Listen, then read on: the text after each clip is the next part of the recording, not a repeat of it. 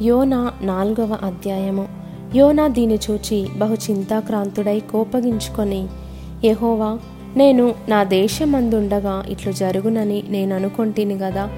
అందువలననే నీవు కటాక్షమును జాలియును బహుశాంతమును అత్యంత కృపయు గల దేవుడవయుండి పశ్చాత్తాపపడి కీడు చేయక మానుదువని నేను తెలుసుకొని దానికి ముందుగానే తర్షీషునకు పారిపోతిని.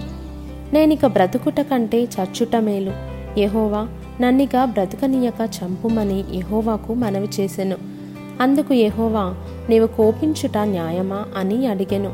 అప్పుడు యోన ఆ పట్టణంలో నుండి పోయి దాని తూర్పు తట్టున బస చేసి అచ్చట పందిలి ఒకటి వేసుకొని పట్టణమునకు ఏమి సంభవించినో చూచెదనని ఆ నీడను కూర్చుని ఉండగా దేవుడైన యహోవా సొర చెట్టొకటి ఏర్పరచి అతనికి కలిగిన శ్రమ పోగొట్టుటకై అది పెరిగి యోనా తలకు పైగా నీడ ఇచ్చినట్లు చేసెను.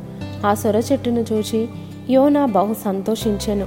మరుసటి ఉదయమందు దేవుడు ఒక పురుగును ఏర్పరచగా అది ఆ చెట్టును తొలిచినందున చెట్టు వాడిపోయెను.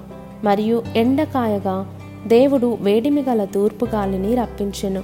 యోనా తలకు ఎండదెబ్బ తగలగా అతడు సొమ్మసిల్లి బ్రతుకుట కంటే చచ్చుట నాకు మేలనుకొనెను. అప్పుడు దేవుడు ఈ సొరచెట్టును గురించి నీవు కోపించుట న్యాయమా? అని యోనాను అడుగగా యోనా ప్రాణము పోవునంతగా కోపించుట న్యాయమే అనెను. అందుకు యహోవా నీవు కష్టపడకుండాను పెంచకుండాను ఒక రాత్రిలోనే పుట్టి పెరిగి ఒక రాత్రిలోగానే వాడిపోయిన ఈ సొరచెట్టు విషయంలో నీవు విచారపడుచున్నావే.